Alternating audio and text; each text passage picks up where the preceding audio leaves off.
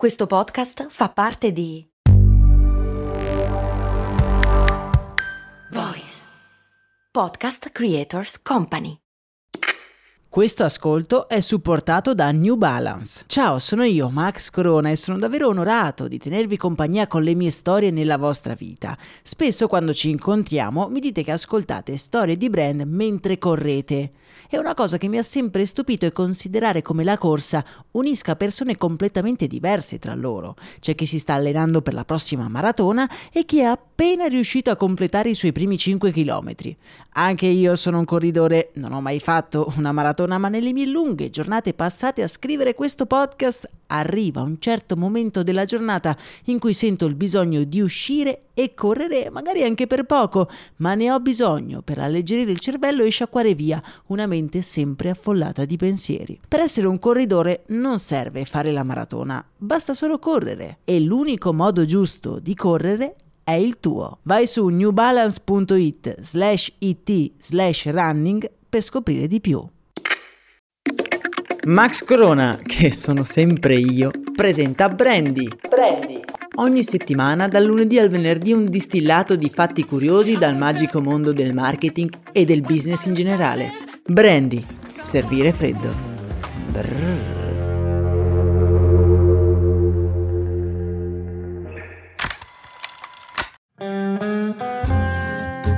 Siete mai stati in un pub? Avete presente, no? Quei locali semi-bui in cui si beve per la maggioranza birra, ti abbuffi di hamburger e patatine e alle volte ti guardi anche una partita. Insomma, un pub, no?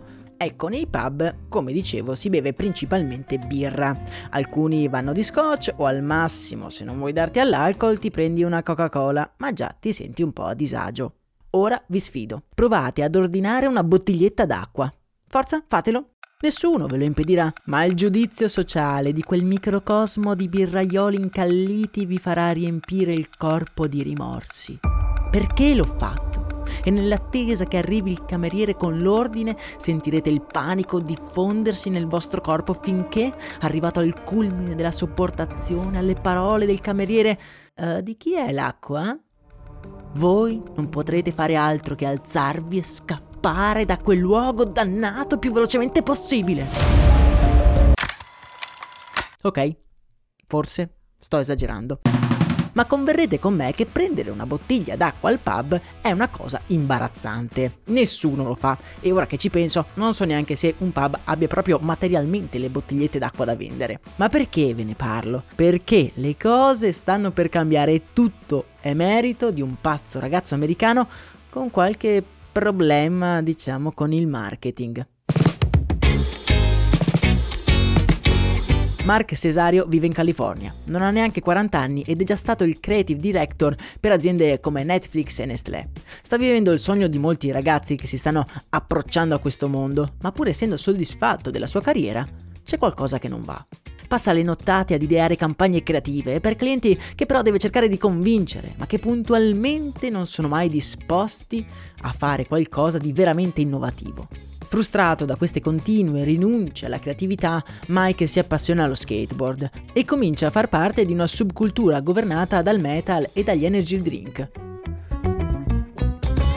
A livello di marketing, Mike è sempre stato affascinato da queste cose. È convinto che più un brand è meno salutare, più osa in termini di marketing. Dolci, energy drink, Coca-Cola, Pepsi, Gatorade, Red Bull, tutte bevande non molto salutari, ma che hanno fatto del marketing il loro punto di forza. Inoltre Mike, tra un tiro a canestro e un film di Spike Lee, nota che la tendenza di consumare cibi salutari si è estesa non solo ai fissati del fitness, ma anche a tutti quei ragazzi che girano allo skate park. La cosa interessante è che nessun brand chiamato così, diciamo salutare, ha una vera e propria connotazione adatta per uno skate park. Cioè, mi spiego meglio. Immaginatevi andare in giro su uno skate, pantaloni larghi, sneakers, bandana e un grande tatuaggio sul volto. Quale bibita avete in mano in quel momento? Una monster o un'acqua essenziale vita snella? È una questione di coerenza.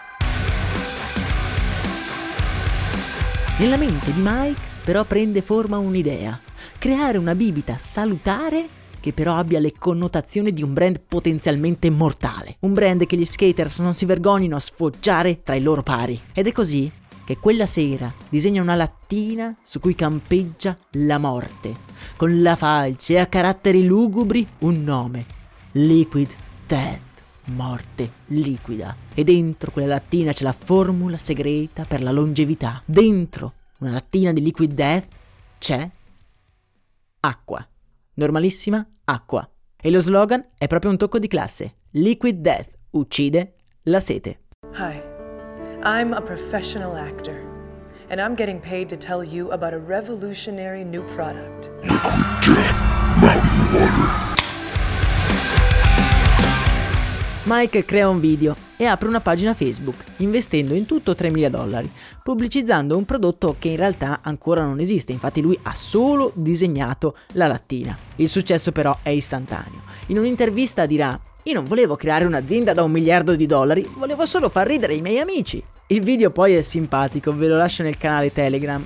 E Mike si trova quasi costretto così a creare veramente quelle lattine. Al lancio sul mercato, che avverrà su Amazon, i riscontri però sono davvero deprimenti. Spedire i pacchi di acqua non solo non è facile, ma il loro peso fa lievitare i costi di spedizione. Ben lontano però dal volersi arrendere, Mike porta personalmente le lattine nei negozi, ma con sua grande sorpresa nessuno vuole comprarle. Liquid Death non è un nome molto accattivante e solo una particolare categoria di negozi sembrano interessati alla cosa. I locali della vita notturna e i pub della città, quelli di cui vi parlavo all'inizio. Loro non hanno mai venduto una bottiglia d'acqua, che cosa gli costa? Provare con Liquid Death. Nel giro di qualche settimana i pub chiamano Mike ordinando tutti almeno 5 casse di acqua Liquid Death. Ma perché questo immediato successo? Perché girare per il locale con una bottiglia d'acqua è da sfigati, ma girare per il locale con una latina di Liquid Death? Uh, quello è molto fico.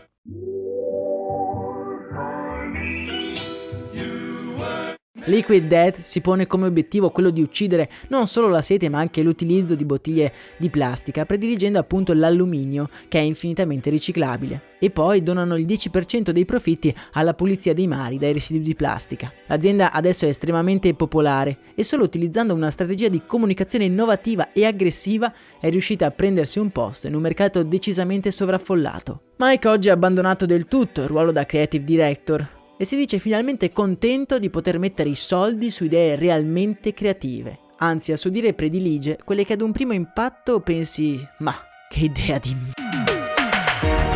Ed è proprio questo quello che ci portiamo a casa da questa campagna. Mai avere paura di rischiare per trovare la propria strada si deve passare anche attraverso delle pessime idee. Il video di lancio e il link del sito Liquid Death lo trovate nel canale Telegram. Link del canale invece lo trovate nella descrizione dell'episodio, insieme al link per sostenere questo nostro appuntamento mattutino, proprio come ha fatto Pietro eh, che ci ascolta durante le sue consegne. Quanto a me non mi resta che augurarvi una serena giornata e se vi dovesse venire in mente una pessima idea, scrivetela su un foglio, perché non si sa mai.